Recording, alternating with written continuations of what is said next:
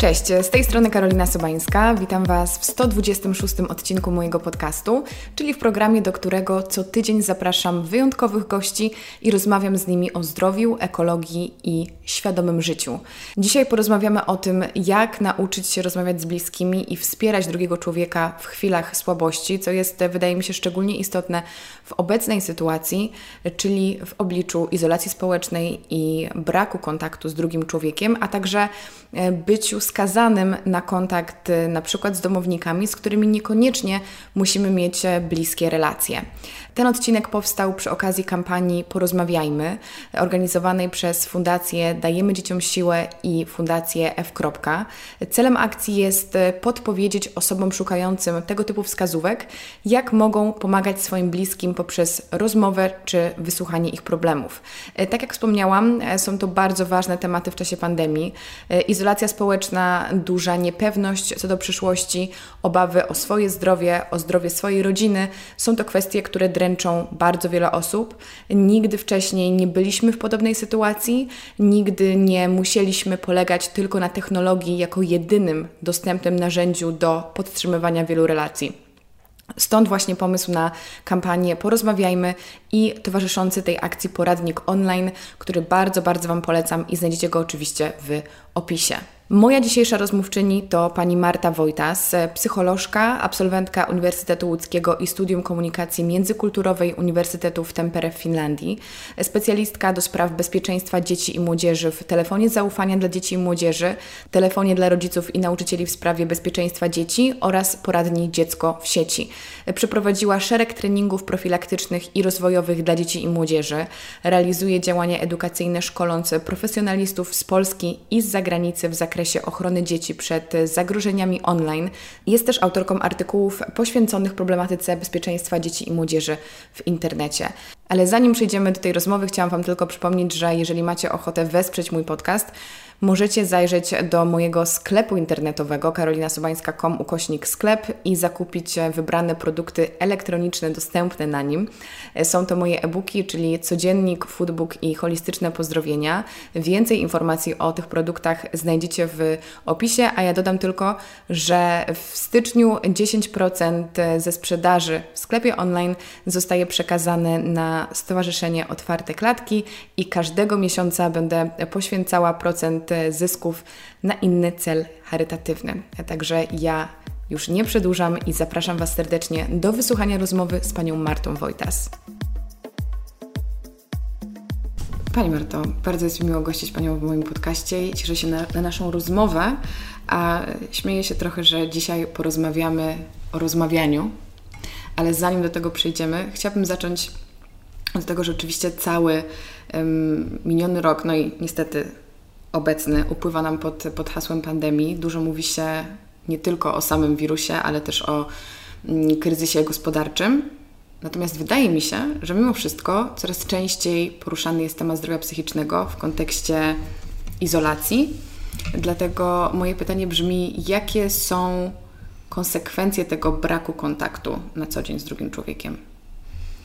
E, konsekwencje mogą być bardzo różne, tak naprawdę, ale w większości mm, sytuacji jednak źle znosimy izolację i dystans społeczny e, i mogą się pojawić u mm, różnych osób różne nieprzyjemne emocje. Możemy się czuć zdenerwowani, możemy się czuć e, jakoś z, z, smutni, możemy odczuwać samotność, więc tak naprawdę taka izolacja na dłuższą metę niestety nie jest dla nikogo przyjemna ani korzystna. A czy możemy wyróżnić jakieś e, grupy, które są najbardziej e, poszkodowane w tej sytuacji? Czy w ogóle jest sens waloryzowania tego i porównywania tego? Znaczy myślę, że zależy mm, mm, na czym nam by zależało, żeby dzielić te grupy, bo tak naprawdę myślę, że e, każdy człowiek przeżywa to, ten czas indywidualnie i e, te osoby, z, tego co, co wiem, co z, z jakimi zgłoszeniami od dzieci, młodzieży i dorosłych mam, mam do, do czynienia, to jest taka grupa na pewno ludzi, która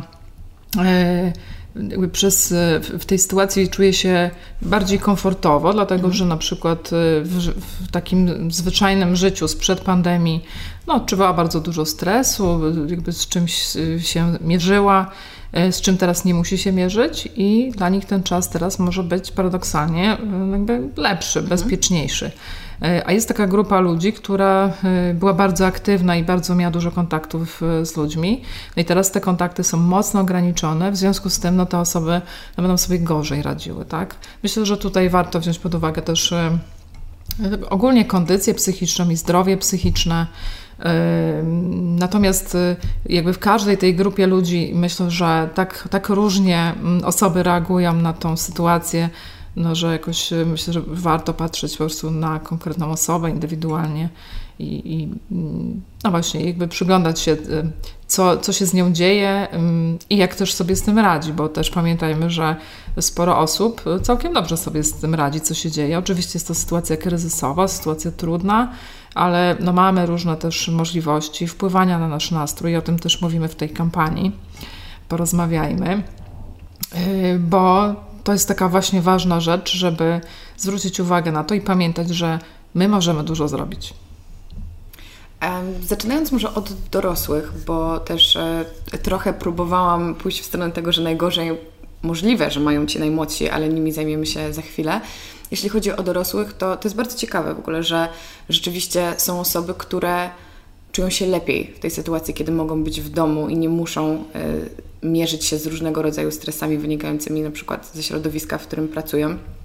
Sądzę, że warto czasami jednak spojrzeć na te pozytywne skutki, że są jednak ludzie, którym, którym się poprawiło.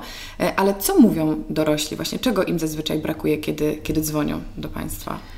E, dorośli zwracają się do nas głównie w sytuacji, kiedy jest kłopot z dzieckiem, bo mhm. fundacja prowadzi po pierwsze dwa telefony zaufania, telefon zaufania dla dzieci i młodzieży 116 111 oraz telefon dla rodziców i nauczycieli w sprawie bezpieczeństwa dzieci 800 100.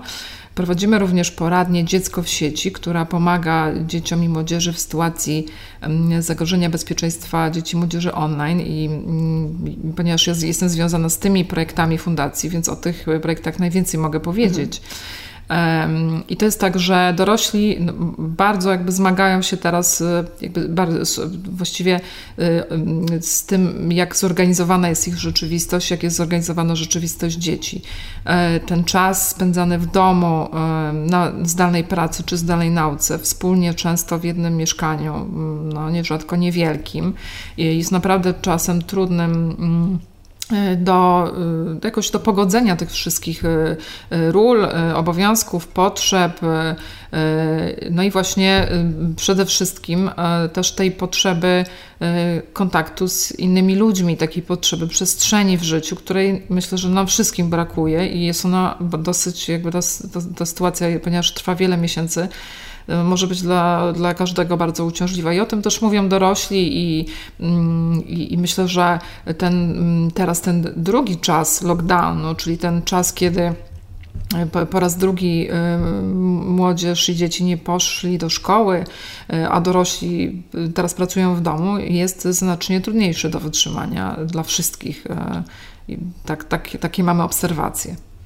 Jestem ciekawa, ponieważ dla mnie osobiście dom, rodzina zresztą było miejsce rozmów i to jest coś, co też przez całe swoje życie ja brałam za pewnik, ale też obserwując ludzi wokół siebie, dostrzegłam, że to nie jest tak powszechne rozmawiać otwarcie z bliskimi międzypokoleniowo w domach i to, że tak wielki kryzys, coś tak dużego jak pandemia, stało się motorem do zmiany, stało się tym impulsem do tej refleksji, że jednak trzeba nawiązywać bliższe kontakty w rodzinie.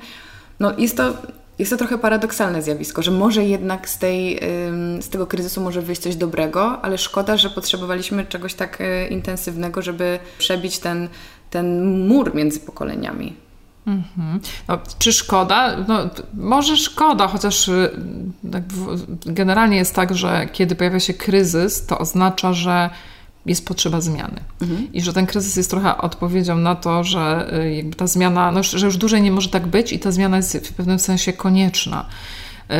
I duże zmiany no, często jest, jakby towarzyszą mi kryzysy. Myślę, że ten kryzys też właśnie może służyć czemuś dobremu, chociażby właśnie takiemu otwarciu się na, na nową rzeczywistość, bo myślę, że jakby we wszystkim trudnym i złym, co się zdarzyło, to chyba pierwszy raz mieliśmy taką możliwość bycia tak blisko w rodzinach, no co jakby ma różne rezultaty mhm. i różnie różnie jest jakby postrzegane przez, y, przez pewnie różnych członków rodziny, przez różne systemy rodzinne, ale y, no właśnie jakby ta, ta bliskość y, wszystkich ludzi w tej sytuacji, wymuszona niestety, no ale była. I ona była trochę takim sprawdzianem też dlatego, jakie mamy wszyscy relacje. Jeżeli rzeczywiście nie ma komunikacji, nie ma rozmowy, no to na pewno e, no jest, e, jest, jest wtedy e, trudniej, tak?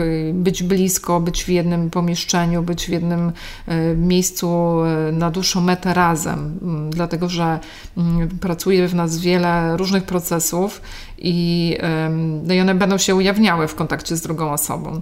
E, i, i, i też e, będą się pewnie pojawiały różne emocje, różne jakby potrzeba e, nagłośnienia pewnych myśli, pewnych reakcji na pewne zachowania. W związku z tym jakby to w, taki, w takim środowisku będzie też ujawniało się dużo mocniej niż kiedy na przykład każdy człowiek ma taką możliwość pewnej wolności wyjścia na zewnątrz, odreagowania emocji w inny sposób albo poradzenia sobie z jakąś kwestią w, na taki sposób, w jaki sobie zawsze radzi. Nie wiem, jedni może potrzebują się przyjść na spacer, inni poćwiczyć, posłuchać muzyki, a, a w, w, tym okresie e, pandemii, w okresie kwarantanny, no niestety te sposoby e, odreagowywania emocji, czy w ogóle radzenia sobie z jakimiś trudnościami, niestety nie zawsze mogły być realizowane, bo, bo po prostu obostrzenia, bo izolacja, bo niemożliwość opuszczenia na przykład właśnie domu, czy jakiegoś miejsca, albo inne miejsca, które dobrze znamy, są pozamykane, nie możemy tam się udać, nie możemy sobie tam gdzieś pobyć, gdzie lubimy. No i e, myślę, że jest to bardzo y, trudna sytuacja i taka, jest to duże wyzwanie dla wszystkich.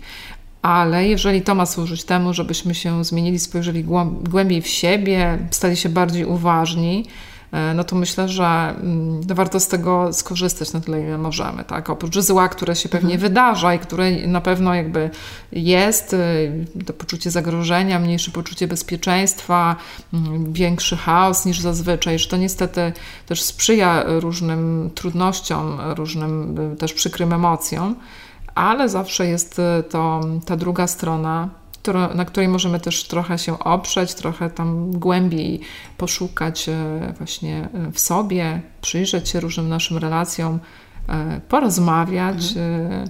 sięgnąć potem po rozmowę, która jest właściwie takim, mm, taką najprostszą formą pomocy, która jest praktycznie dla większości nas dostępna, bo to nie musi być rozmowa twarzą w twarz. To jest, myślę, właśnie teraz bardzo e, duży komfort, żeby takie rozmowy móc prowadzić. Tego wcześniej nie dostrzegaliśmy mm, e, i myśleliśmy, że to jest takie oczywiste, że się tak rozmawia twarzą w twarz. Natomiast teraz myślę, że jest też taki czas, że możemy zobaczyć, że to jest jednak coś może bardziej wyjątkowego, może właśnie bardziej zwrócić na to uwagę ale też są te rozmowy online, które mm, na pewno są i też możemy z nich korzystać. Też do tego zachęcamy, żeby jakby nie pozostawać samemu ze sobą, tylko y, otwierać się na inne osoby, właśnie próbować podejmować te rozmowy. A czy my umiemy rozmawiać? No, myślę, że mm, zawsze rozmowa no, może przynieść trudność jakąś, tak? Że to jest tak, że Możemy na przykład umieć rozmawiać na pewne tematy, a pewne tematy mogą być dla nas trudniejsze. Możemy y, potrafić rozmawiać z określonymi osobami, z określonymi może być nam trudniej z różnych powodów. Niemniej e, no, warto próbować. Y, rozmowy na temat nieprzyjemnych emocji na pewno są trudne, trudniejsze niż no, inne tematy i myślę, że warto mieć tego świadomość i też nie ma się co tego obawiać, e, bo my w kampanii porozmawiajmy zachęcamy do tego, żeby e, też e, jakby nie bać się mówić o tym, co nie jest dla nas przyjemne, tak? bo to, co mamy do czynienia zazwyczaj w naszym otoczeniu, w, e, w, w mediach społecznościowych, to bardzo często jest tak, że widzimy, że ludzie komunikują na temat fajnych rzeczy, które się w ich życiu dzieją. Jakby w związku z tym różne też badania, które potwierdzają, że oglądanie mm, i sugerowanie się takimi przekazami, no też niekoniecznie może dobrze wpływać na człowieka, tak? bo może sobie pomyśleć, ok, no oni mają tak super, natomiast no, u mnie w życiu niestety nie jest fajnie, nie czuję się dobrze, nie mam się czym pochwalić. No właśnie nie jest tak. Każdy człowiek może i ma prawo i też w tej sytuacji te nieprzyjemne uczucia, można powiedzieć, że są adekwatne, one mogą się pojawiać. Jeżeli je zaakceptujemy, jeżeli um, pozwolimy sobie na to, żeby o nich z kimś porozmawiać, podzielić się tym, co przeżywamy, to możemy po pierwsze poczuć ogromną ulgę, um, możemy je nazwać, te, te emocje, możemy je wyrazić. Możemy też doświadczyć no, bycia wysłuchanym, zrozumianym i mm, to towarzyszenie drugiej osoby jest tak naprawdę bardzo, bardzo pomocne. Rzeczywiście może, y, y, można powiedzieć, że razem jest łatwiej przetrwać trudniejszy czas. Ale w jaki sposób możemy spróbować lub też nauczyć się przebić przez ten mur? Bo często jest tak, że w rodzinach rozmawiamy ze sobą na różne tematy, takie bardziej przyziemne, organizacyjne, i czasami nie zdajemy sobie sprawy, na przykład, że druga osoba potrzebuje poważnej rozmowy, albo nie wiemy w jaki sposób do niej dotrzeć. Widzimy, że jest, e, jej stan się pogorszył, że jest smutna, ale jest w nas blokada. Jakby jak zacząć taką rozmowę, żeby stworzyć taką atmosferę bliskości? Mhm.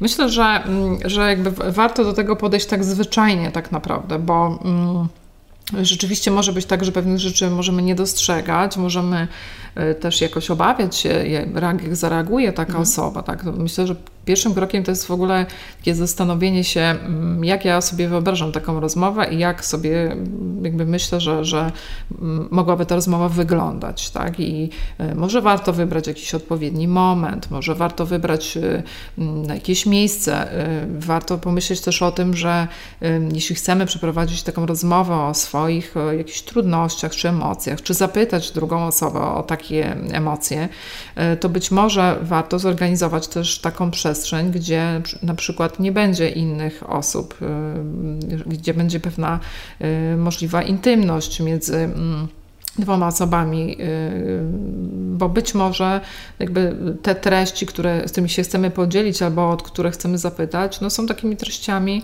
o których nie, nie wszyscy jakby łatwo chcą rozmawiać i, i, i właśnie y, myślę, że, że jakby tutaj to zadbanie o, y, o te odpowiednie warunki może być pomocne też. Można się poczuć wtedy bezpieczniej, można się poczuć bardziej komfortowo, można też zwyczajnie zapytać tę drugą osobę, czy chce rozmawiać, czy czuje się gotowa, bo też, żeby mm, taką rozmowę przeprowadzić, no to trzeba mieć w sobie pewną gotowość, pewną jakby odwagę, jakby widzieć, że, że się chce po prostu spróbować o tym rozmawiać.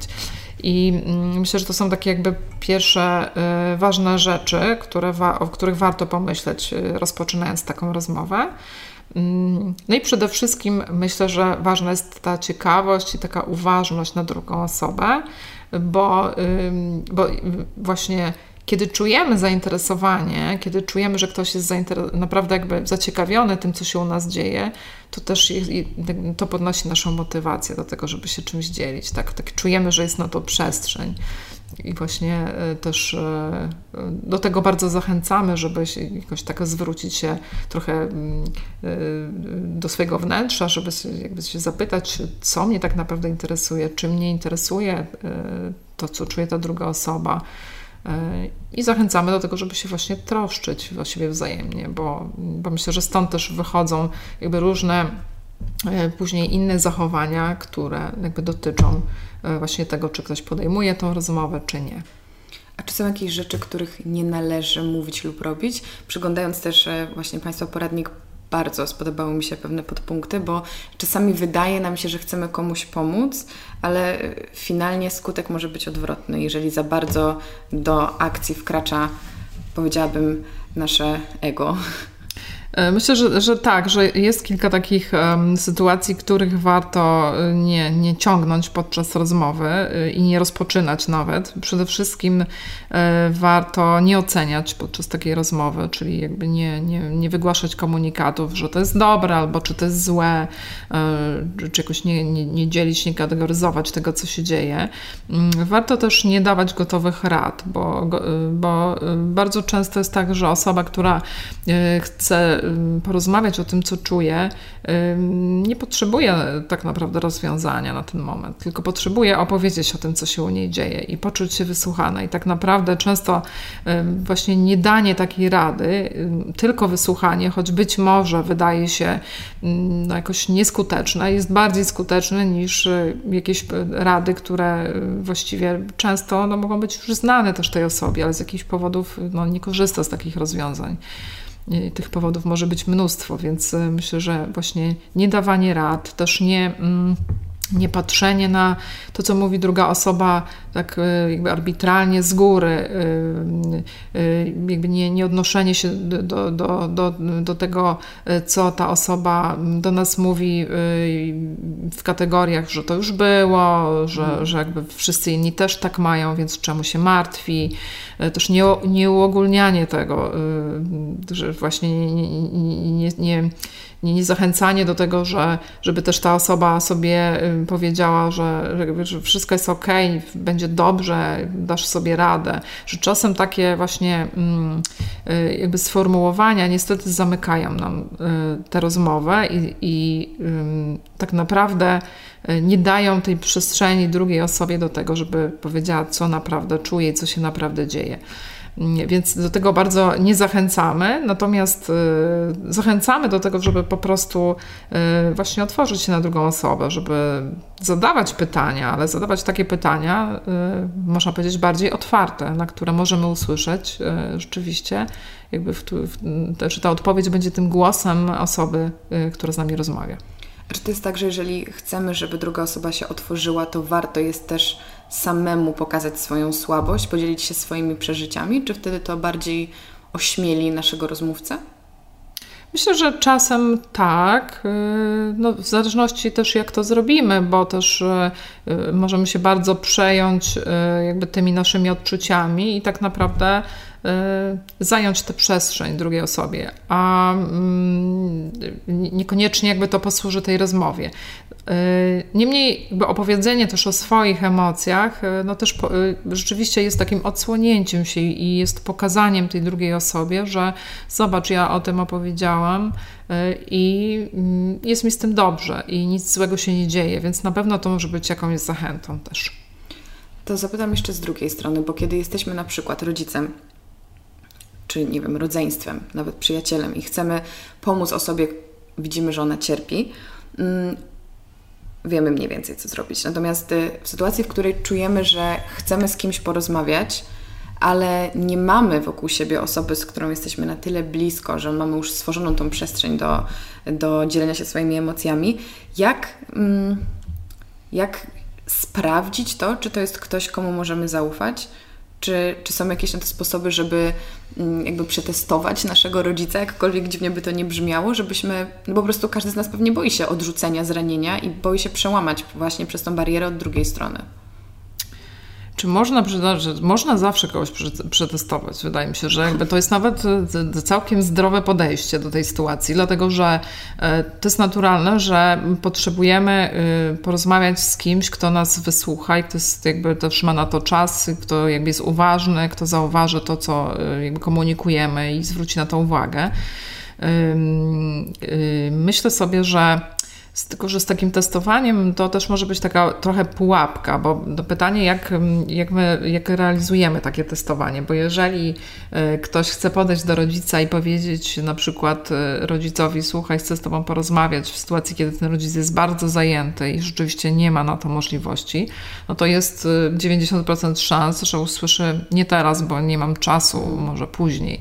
I to już można też odebrać jako no, pewnego rodzaju odrzucenie, tak? Więc myślę, że tutaj no też warto jakoś, oczywiście jakby zapytać zawsze można, ale też warto jakoś może się zdystansować do tego, jak zareaguje ta druga osoba, bo mogą być różne czynniki, które tą rozmowę na ten moment uniemożliwiają. A do, zachęcamy do tego, żeby się też nie zniechęcać, mhm. bo właśnie, żeby ta rozmowa dobrze przebiegła, tak naprawdę obie osoby muszą być na to gotowe, właśnie mieć na to przestrzeń. Więc być może, jeżeli ktoś nie ma teraz czasu, można zapytać, czy będzie miał ten czas później, kiedy będzie miał ten czas, e, umówić się właśnie na jakąś konkretną godzinę czy jakiś dzień tej rozmowy. Mm, I być może wtedy będzie się to dało przeprowadzić tak, jak, e, jak ta osoba potrzebuje, tak? bo to myślę, że tutaj właśnie najważniejsze są te potrzeby. A dlaczego tak ciężko jest nam dzielić się swoimi przeżyciami? Czego się najbardziej obawiamy? Dlaczego trzymamy w sobie? E, myślę, że najbardziej obawiamy się właśnie tego, że możemy zostać odrzuceni, że możemy zostać niezrozumiani, niezaakceptowani, E, że możemy zostać ocenieni, e, że e, możemy zostać potraktowani właśnie z góry, czyli jakby te, mm, te rzeczy, o których mówiłam, które są ważne, żeby ich nie robić w rozmowie, to są jednocześnie nasze różne obawy przed właśnie takim trakto- byciem traktowanym w taki sposób przez drugą osobę. Myślę, że taką najbardziej ogólną właśnie barierą w podejmowaniu takich rozmów jest, jest e, obawa przed odrzuceniem, przed jakoś nieprzyjęciem tego, co my przeżywamy. I że często właśnie dlatego te emocje chowamy w sobie, staramy się jakoś z nimi poradzić, czasami, czasami staramy się jakoś e, mm, je ukryć wręcz e, nawet przed sami sobą i że to jest E, no właśnie nie tędy droga, tak? bo ukrywanie ich, wypieranie mm, nie pomoże. E, natomiast takie dobre wyrażenie tych emocji, nazwanie rzeczywiście może być pomocne. Ale czy to nie jest tak, że my czasami nawet nie wiemy, o co nam chodzi, szczególnie w tak nowej sytuacji, jaką jest izolacja, lockdown? Jest nam źle, i też e, nawet ciężko nam jest się przyznać przed sobą czy przed innymi, że cierpimy, bo nie wiemy czemu. Nie wiemy, czego nam brakuje. Po prostu jest nam, jest nam smutno. Czy to jest normalne czuć takie poczucie winy za to, że nie czujemy się szczęśliwi? Myślę, że, znaczy myślę, że tak może być po prostu, tak, że, że, że mm, jakby ta sytuacja, która jest sytuacją trudną, to jest sytuacja tak naprawdę kryzysowa, Dzieje się dużo wokół nas rzeczy, których nie rozumiemy, które są często sprzeczne ze sobą, które nie są w ogóle jasne też, nie wiemy jak to się skończy, co się wydarzy. Więc jakby taka duża może nam towarzyszyć niepewność i ta niepewność może też budzić bardzo wiele różnych y, emocji, mm, y, z którymi, y, no właśnie, możemy się też po prostu nie czuć dobrze, tak? Możemy też to postrzegać w ten sposób, że yy, ojej, no to ja się teraz źle czuję i co ja mam z tym zrobić? To jest nie okej, okay, to jest niedobre, nienormalne. Yy, myślę, że to nie jest prawda, że właśnie to jest y, tak, że mamy prawo w takiej trudnej sytuacji mm, odczuwać różne mm, emocje, których może nawet dotychczas nie odczuwaliśmy.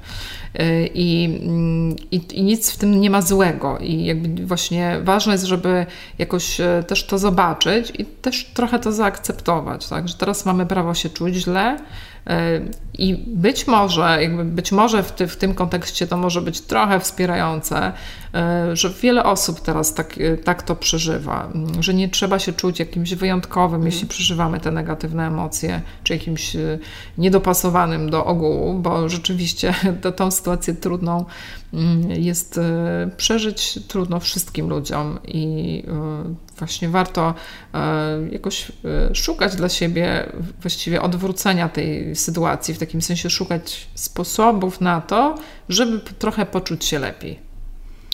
Już ustaliłyśmy, że cierpią i, i starsi, i młodsi, i pomocy potrzebują tak naprawdę wszyscy. No więc tak myślę sobie, że czasami ta rozmowa między sobą może być oczywiście wspierająca, ale może nie, mm, nie dawać rad, nie, nie, nie powodować, że jest nam lepiej, że widzimy rozwiązanie. Czy właśnie w takiej sytuacji dobrym wyjściem jest zadzwonienie na taki telefon zaufania, posłuchanie kogoś, kto może spojrzy na to z innej perspektywy? Czy myślę, że y, do telefonu zaufania można zadzwonić zawsze, mhm. kiedy się chce z kimś porozmawiać, kiedy się chce posłuchać, że ktoś jest obok i powiedzieć o tym, co jest trudne, albo nawet nie musi być to bardzo trudne. Wystarczy, że ktoś ma ochotę porozmawiać na jakiś y, ważny temat i mm, być może na ten moment nie ma tego, mm, tego kogoś obok, z kim mógłby to zrobić Oczywiście taki telefon jest wtedy dla takich ludzi. Telefon jest anonimowy, więc to jest jakby duży komfort, że można o tym wszystkim porozmawiać właściwie, będąc no, gdzieś zupełnie nieznaną, niewidzianą osobą, słysząc tylko głos konsultanta w słuchawce. I, I myślę, że to jest taka sytuacja, która też wiele osób ośmiela. Mhm. Że jakby może, mogą sobie porozmawiać o jakichś swoich trudnościach z, nie twarzą w twarz, nie z kimś, kogo znają, że nawet jeżeli, ta rozmowa będzie trudna, to można też e, w każdej chwili się z tej rozmowy wycofać i nie będzie żadnych konsekwencji, mhm. tak? I że to jest e, jakby takie zachęcające i myślę, że, mm, że, to, że, że takie rozmowy, zresztą to, to jakby słyszymy często w słuchawce, E, że oso różne osoby mówią nam, że jakoś dzwoniąc nie miały takiego przekonania, że to będzie dla nich e, fajne, że to będzie dla nich pomocne, a ostatecznie po tej rozmowie czują się lepiej i trochę inaczej widzą tę sytuację, więc myślę, że, e, że, że to jest taką też odpowiedzią na to pytanie trochę, że tak, myślę, że takie rozmowy mogą pomóc. Czyli warto podkreślić, że zadzwonienie pod taki numer nie jest oznaką słabości, jakimś naszym ostatnim kołem ratunkowym, tylko jest, powinno stać się normą.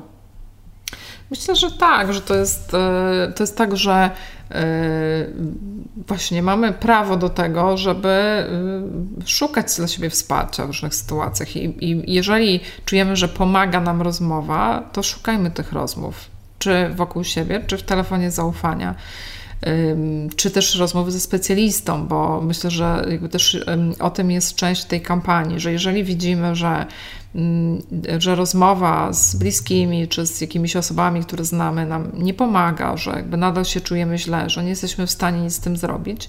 E, jest wiele adresów e, i telefonów, pod które możemy trafić, żeby tą pomoc otrzymać. Pomoc specjalistyczną i pomoc specjalisty jest też dla wszystkich i też e, nie musi być związana z, z jakby z, z poczuciem, że oto ja mam się czego wstydzić, czy że coś strasznego się dzieje, ponieważ ja potrzebuję pomocy specjalisty. E, nie jest tak. E, myślę, że mm, są różne sytuacje, że jest czasem tak, że e, z różnymi trudnościami trudno jest sobie poradzić samemu, ale też na przykład nasi bliscy czy przyjaciele mogą nie mieć takiej wiedzy, jak nam pomóc, jak z nami rozmawiać. I tę wiedzę ma właśnie specjalista i dlatego można korzystać z tej wiedzy, żeby sobie pomóc. A kto na nas czeka po drugiej stronie takiego telefonu zaufania? Z kim rozmawiamy zazwyczaj? Y, rozmawiamy z konsultantami telefonu zaufania, którzy są no, wykształceni kierunkowo mhm. często, tak? Są to psycholodzy, pedagodzy, psychoterapeuci, e, bardzo różne osoby w różnym wieku, różnej płci, więc tak naprawdę nie wiemy na kogo trafimy, bo konsultanci są różni z ich wielu, e, ale zawsze na pewno będą chętnie chcieli wysłuchać i zrozumieć, porozmawiać o tym, o czym ta osoba. Chodzi mi o to, że nie są to po prostu ochotnicy, którzy chcą porozmawiać, tylko osoby nauczone tego, jak nas wysłuchać i ktoś, kto na pewno wniesie jakąś wartość do, do naszej sytuacji i okaże się wsparciem. Tak, y, chociaż y, czy, czy, często są to y, w takim sensie ochotnicy, że są to często osoby, które nawet działają na zasadach wolontariatu. W związku z tym, jakby ta ich chęć do rozmowy i pomagania innym naprawdę jest jakby wielka i, i to jest jakby bardzo, bardzo cenne, że, że są to osoby, które naprawdę chcą pomagać, tak? chcą, chcą rozmawiać. Zapytałam Pani wcześniej o to, co mówią dorośli. Ciekawi mnie, co mówią dzieci, co mówi młodzież, kiedy dzwoni. W ogóle dużo dzwoni młodzieży na takie telefony? Tak, y, dużo dzwoni młodzieży i y, no właśnie, jakby no, poruszają bardzo dużo różnych problemów i te, y, aktualnie tym dużym problemem, jednym z większych jest właśnie ten brak kontaktu z rówieśnikami, ta izolacja społeczna, która wszystkim się daje we znaki mm, i, i stąd jakby jest duża potrzeba wsparcia dla młodych ludzi, jakoś my to widzimy. E, wspierania ich na różne sposoby, przede wszystkim też e, wspierania ich w ten sposób, żeby oni e, mogli korzystać z, z tego świata, który mamy, w takim porządku, jaki mamy, z tymi obostrzeniami, w jak najbardziej pełny sposób, dlatego że mm, potrzeba do, do dobrego życia i dobrego rozwoju potrzeba nam jest różnorodność aktywności, a wiemy, że teraz no, wszyscy są niejako skazani na to, żeby przebywać dużo czasu z ekranami, z komputerem, z nie tylko jakby podczas zajęć czy pracy zdalnej, ale też e, e, e, po to, żeby się kontaktować z rówieśnikami, czy po to, żeby zrobić coś fajnego, być może co się zazwyczaj robiło, nie wiem, godzinę czy dwie godziny po szkole, a teraz no, robi się to rzeczywiście cały dzień. cały dzień, albo siedzi się właśnie przed komputerem cały dzień, plus jeszcze te, te godziny rozrywki, więc to jest tak naprawdę bardzo trudna sytuacja i e, no, nie jest to sytuacja korzystna dla rozwoju i dla dobrego samopoczucia, e, bo wiemy, że nadmiar ekranów szkodzi i szkodzi i dziecku, i szkodzi całej rodzinie. Mm, I, I, dlatego zachęcamy, e, szczególnie dorosłych teraz, do tego, żeby wspierali młodych ludzi właśnie w tym, żeby, żeby oni mieli jakąś szansę na to, żeby te, jakby te swoje aktywności zamienić z aktywności online na offline na tyle, na ile się da. I co możemy zaproponować takim rodzinom, żeby może kogoś zainspirować? No, myślę, że możemy z, z, jakby różne rzeczy proponować. Y, y, nie ma konkretnych rozwiązań, ale myślę, że takim kierunkiem trochę do tego jest y, jakby taka zobaczenie tej sytuacji, że, że mm, my, my trochę w tych wszystkich zmianach musimy przedefiniować naszą rzeczywistość.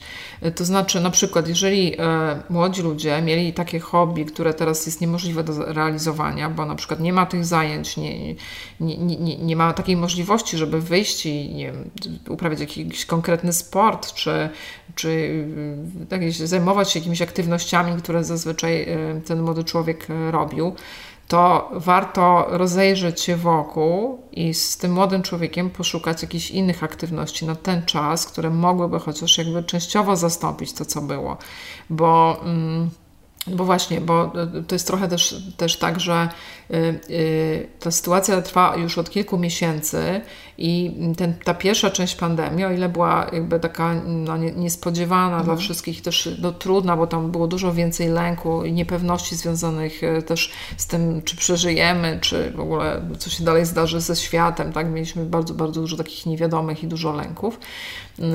I to tak naprawdę trochę sprzyjało temu, żeby tak się spiąć w sobie i wytrzymać, to o tyle teraz myślę, że jakby ten długotrwały stres no, może mieć dużo gorsze skutki.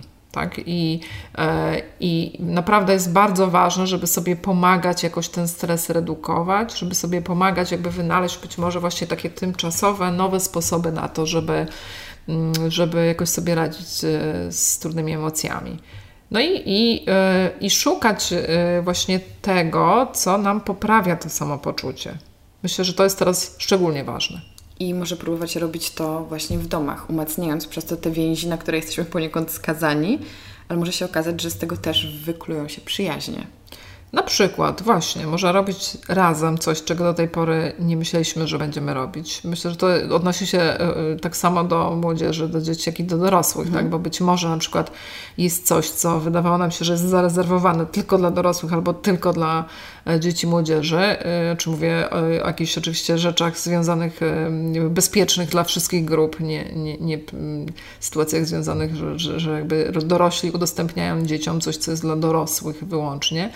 Yy, ale być może właśnie jakieś na przykład aktywności fizyczne, o których nigdy nie myśleliśmy, że moglibyśmy je robić wspólnie, yy, czy właśnie jakieś yy, różne rzeczy, które, które interesują młodych ludzi, czy, czy jako dorośli, czy możemy się do tego włączyć teraz, w tym czasie, kiedy mamy możliwość tego spędzania czasu razem. Może spędźmy właśnie go wspólnie posłuchajmy, co nam chcą mm, wiem, młodzi zaproponować, albo zaproponujmy coś im, czego oni do tej pory nie robili. Że, że mm, znaczy myślę, że to jest tak, że mm, w tym całym y, jakby świecie pełnym obostrzeń są też jakieś y, sfery, w których tych obostrzeń nie ma i że warto je może teraz dostrzec bardziej, może się jakoś tak rozejrzeć wokół siebie i zobaczyć, gdzie ta sfera jest i jak ją jeszcze można wykorzystać. Jest to pełne pole do rozwijania naszej kreatywności. Choćby. No dokładnie, dokładnie, dokładnie tak jest i myślę, że e, im mniej mamy e, rzeczy do dyspozycji, tym tak naprawdę może być czasem łatwiej, bo mhm. E, nadmiar też jest obciążający i może powodować jakby takie różne trudności w właśnie podjęciu decyzji, w skupieniu się, natomiast jakby im mamy mniej rzeczy, czasem możemy z nich więcej wydobyć niż gdybyśmy właśnie musieli wybierać. Zgadzam się z tym w pełni, ale niestety ten nadmiar mamy w internecie. Bo choć mamy bardzo dużo y, ograniczeń w tym świecie nieco bardziej namacalnym, fizycznym, to często tak jest, y, niestety chyba zazwyczaj, że uciekamy do internetu, tak jak zresztą Pani przed chwilą powiedziała. Mm, no właśnie. Czy można zaobserwować rzeczywiście dzieci stały się zdecydowanie bardziej zaangażowane w to życie online? Jeśli tak, to gdzie najczęściej uciekają i jakie są tego skutki, konsekwencje, zagrożenia wynikające z tego? E, tak, dzieci e, stały się bardziej zaangażowane online. Niestety, jakby to jest, e, myślę, efekt uboczny tej, tej pandemii. Z tego względu, że po prostu tak dużo z tym onlinem jakby przebywają. I, i to jest, niestety mm, na pewno będzie miało takie jakieś niepożądane skutki. Y, dostrzeżemy je pewnie, kiedy dzieci wrócą normalnie do szkół, tak? kiedy trzeba będzie się przyłączyć na taką rzeczywistość, którą znaliśmy przed pandemią.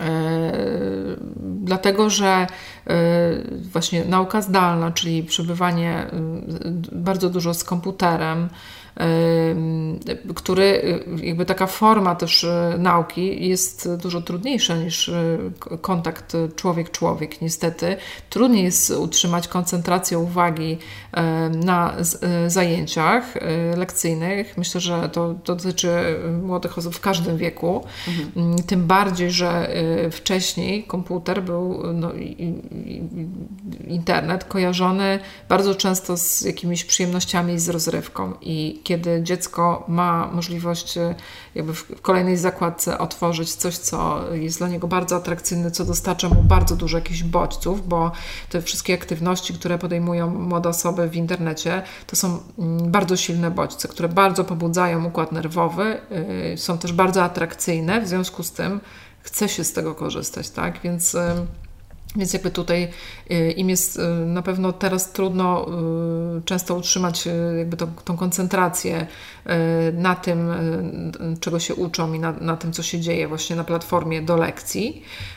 Mamy bardzo dużo informacji na temat tego, że, że dzieci i młodzież w trakcie lekcji, w trakcie zajęć jednocześnie grają i robią różne inne rzeczy właśnie y, konkurencyjne do nauki i to niestety jest no, z dużą niekorzyścią na pewno dla tego procesu uczenia się, no ale też y, w ogóle dla mm, jakiegoś ich poziomu pobudzenia, mhm. bo jeśli mówimy mm, o na przykład jakimś takim zdrowym ograniczaniu ekranów y, w ciągu dnia, Mm, gdzie różne normy, no to są dla, różne normy dla różnego wieku, ale generalnie maksymalnie to powinno być powiedzmy około dwie godziny dziennie, żeby po prostu mieć czas na inne aktywności, żeby jakoś e, uczestniczyć jeszcze w innych, e, w, w, innych formach życia, nie tylko w życiu online to, to w tym momencie no może być taka sytuacja, że dzieci no, mogą mieć około 10 godzin na przykład kontaktu dziennie, wow. tak z, z ekranami.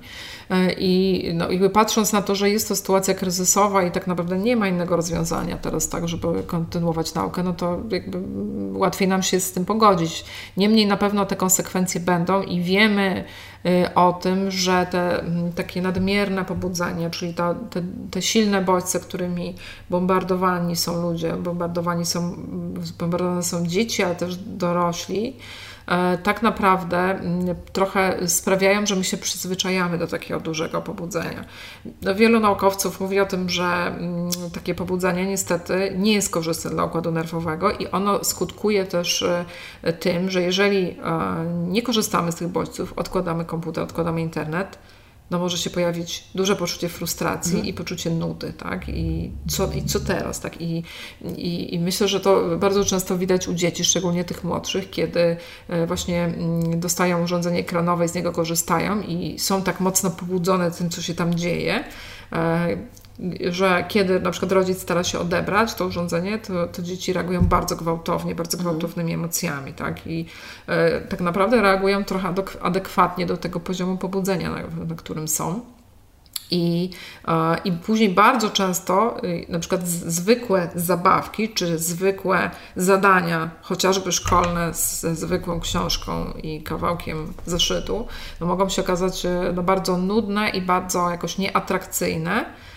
I może, mogą mieć takie dzieci trudności też w koncentracji uwagi w związku z tym. Więc tak naprawdę mm, jakby ta, ta, mm, będziemy obserwować efekty tego, co się teraz dzieje za jakiś czas. E, no, miejmy nadzieję, że, e, no, że będą mniejsze niż większe, ale myślę, że, że, że każdy dorosły też będzie musiał się zmierzyć z takimi trudnościami swojego dziecka, z pewnie swoimi też w powrocie do starej rzeczywistości. No właśnie, bo też na początku, przed nagraniem powiedziała Pani, że najgorsze to jest to, co nas dopiero czeka, czyli nie to ślęczenie przed ekranami dzisiaj, tylko ten powrót do szkół. Co może się wydarzyć? Co się może stać, kiedy dzieci wrócą do ławek? Że okaże się, że nie jesteśmy w stanie utrzymać ich uwagi, że jest kompletny chaos, że dzieci są rozproszone. Jakby, czy w ogóle jest jakiś pomysł z punktu widzenia psychologii, jak wrócić do tego punktu wyjścia? Czy w ogóle się da?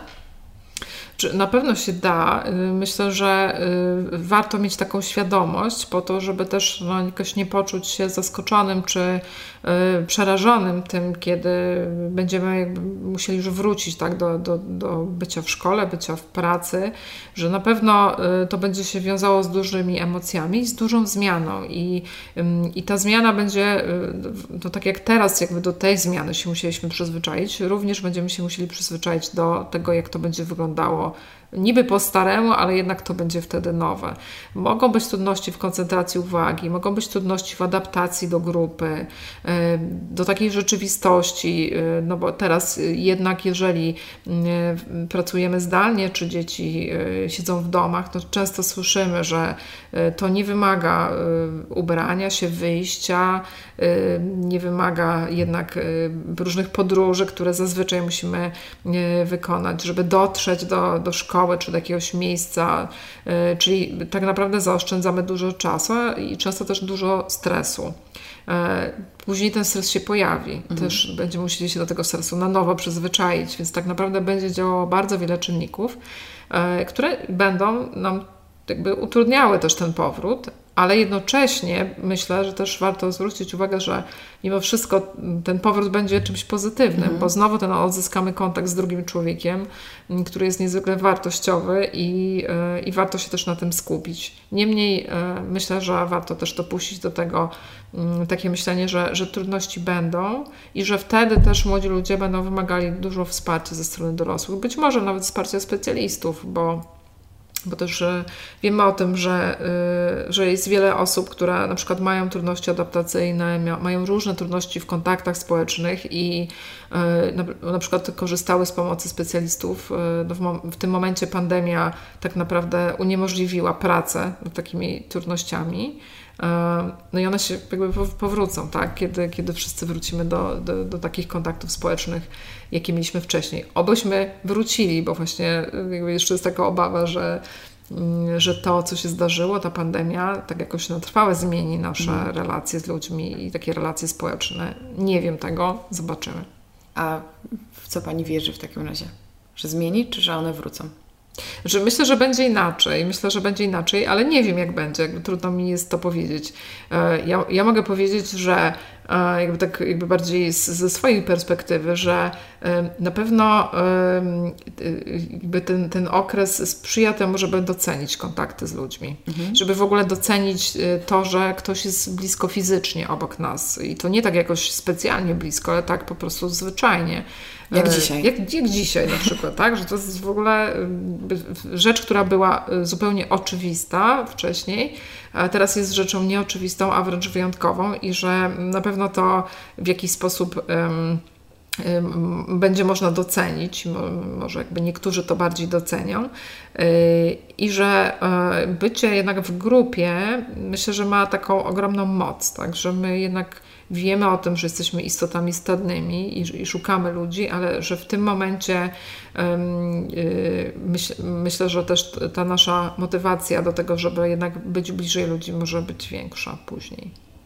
Tak ja też y, liczę na to, że więcej osób mm, poczuło takie, doświadczyło takiego przewartościowania. I, I choć wiele z nas jest oczywiście poniekąd uwikłanych w, w strachu i, i, w takim w obawie o przyszłość, o zdrowie, o finanse, to że każdy z nas przez, przez te miesiące miał chociaż chwilę na to, żeby zastanowić się nad tym, co rzeczywiście jest ważne. I tutaj te relacje i ta rozmowa, o których mówiłyśmy, wygrywa chyba ze wszystkim. I też sama widzę po sobie właśnie, że takie małe rzeczy jak zwykłe spotkanie wydaje się być czymś bardzo cennym. W ogóle troszeczkę zmieniając temat, skojarzyło mi się, że nie wiem, czy, czy więcej osób tak odczuwa, ale ja czasami oglądając na przykład film, odczuwam lęk, kiedy widzę, że ludzie są w grupie albo kiedy się witają. I, I to pokazuje, jak bardzo te zmiany, choć na, na, przestrzeni życia jest to zaledwie kilka miesięcy, jak bardzo one już wpłynęły na to, jak my czujemy się w grupie, mimo że mnie tam nawet nie ma. Moja głowa odczuwa ten lęk, bo już projektuje sobie, jak to może być w przyszłości, więc na pewno to będzie dziwne. To będzie inne, trudne, ale też chcę wierzyć, że to będzie przede wszystkim dla nas takie ekscytujące. Pewnie nam spowszednieje z czasem, jak wszystko, ale na początku będzie, będzie, będzie radośnie. I, I myślę, że dobrze jest y, patrzeć w przyszłość właśnie na taki scenariusz, choć będzie on trudny, to mimo wszystko to jest coś, na co czekamy już od bardzo, od bardzo, bardzo dawna. I zastanawiam się mm, na koniec, y, chciałam powiedzieć, że skupiłyśmy się na dzieciach i na tym, żeby pomóc dzieciom, ale tak naprawdę to my wszyscy odczuwamy te zmiany Mm, co też myślę, że wybrzmiało. Y, dlatego zamiast y, kierować rady tylko do pomocy najmłodszym, mm, jak możemy my wszyscy pomóc sobie samym, chyba przede wszystkim, tym okresie przejściowym, w tym okresie, kiedy już dostrzegamy, że ok, są negatywne konsekwencje tego, co się dzieje. Siedzę za długo przed komputerem, wszystko mnie rozprasza, mam pewnego rodzaju lęki społeczne. Wiem, że coś jest nie tak mam już tę autorefleksję. Jak mogę sobie pomóc, jak mogę się przygotować na, na to, że może tak będą wyglądały kolejne miesiące, ale mieć w perspektywie to, że będzie lepiej. Myślę, że mm, ważne jest przede wszystkim, żeby to dostrzec, żeby się trochę przyglądać sobie teraz. Y, mamy być może więcej też czasu na to, żeby być trochę sami ze sobą. I to jest jakby plus tej sytuacji. E, I jeżeli dostrzeżemy jakieś takie właśnie niepokojące sygnały, e, to myślę, że takim rozwiązaniem tak naprawdę jest e, próba podejmowania tych rozmów z ludźmi, bycia bliżej ludzi.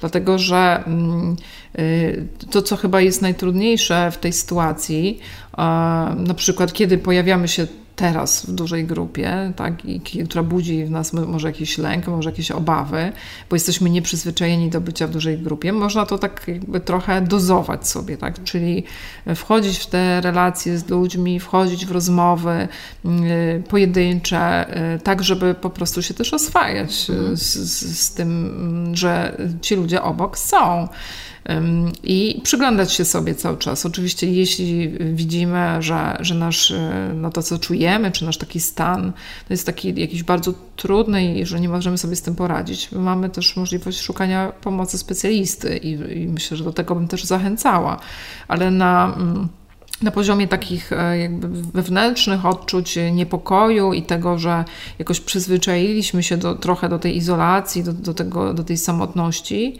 to myślę, że właśnie takie stopniowe wchodzenie w inną rzeczywistość no może jakoś nam e, ten, to, ten stan przejściowy złagodzić, tak, że jakoś będzie nam łatwiej sobie poradzić z tymi emocjami.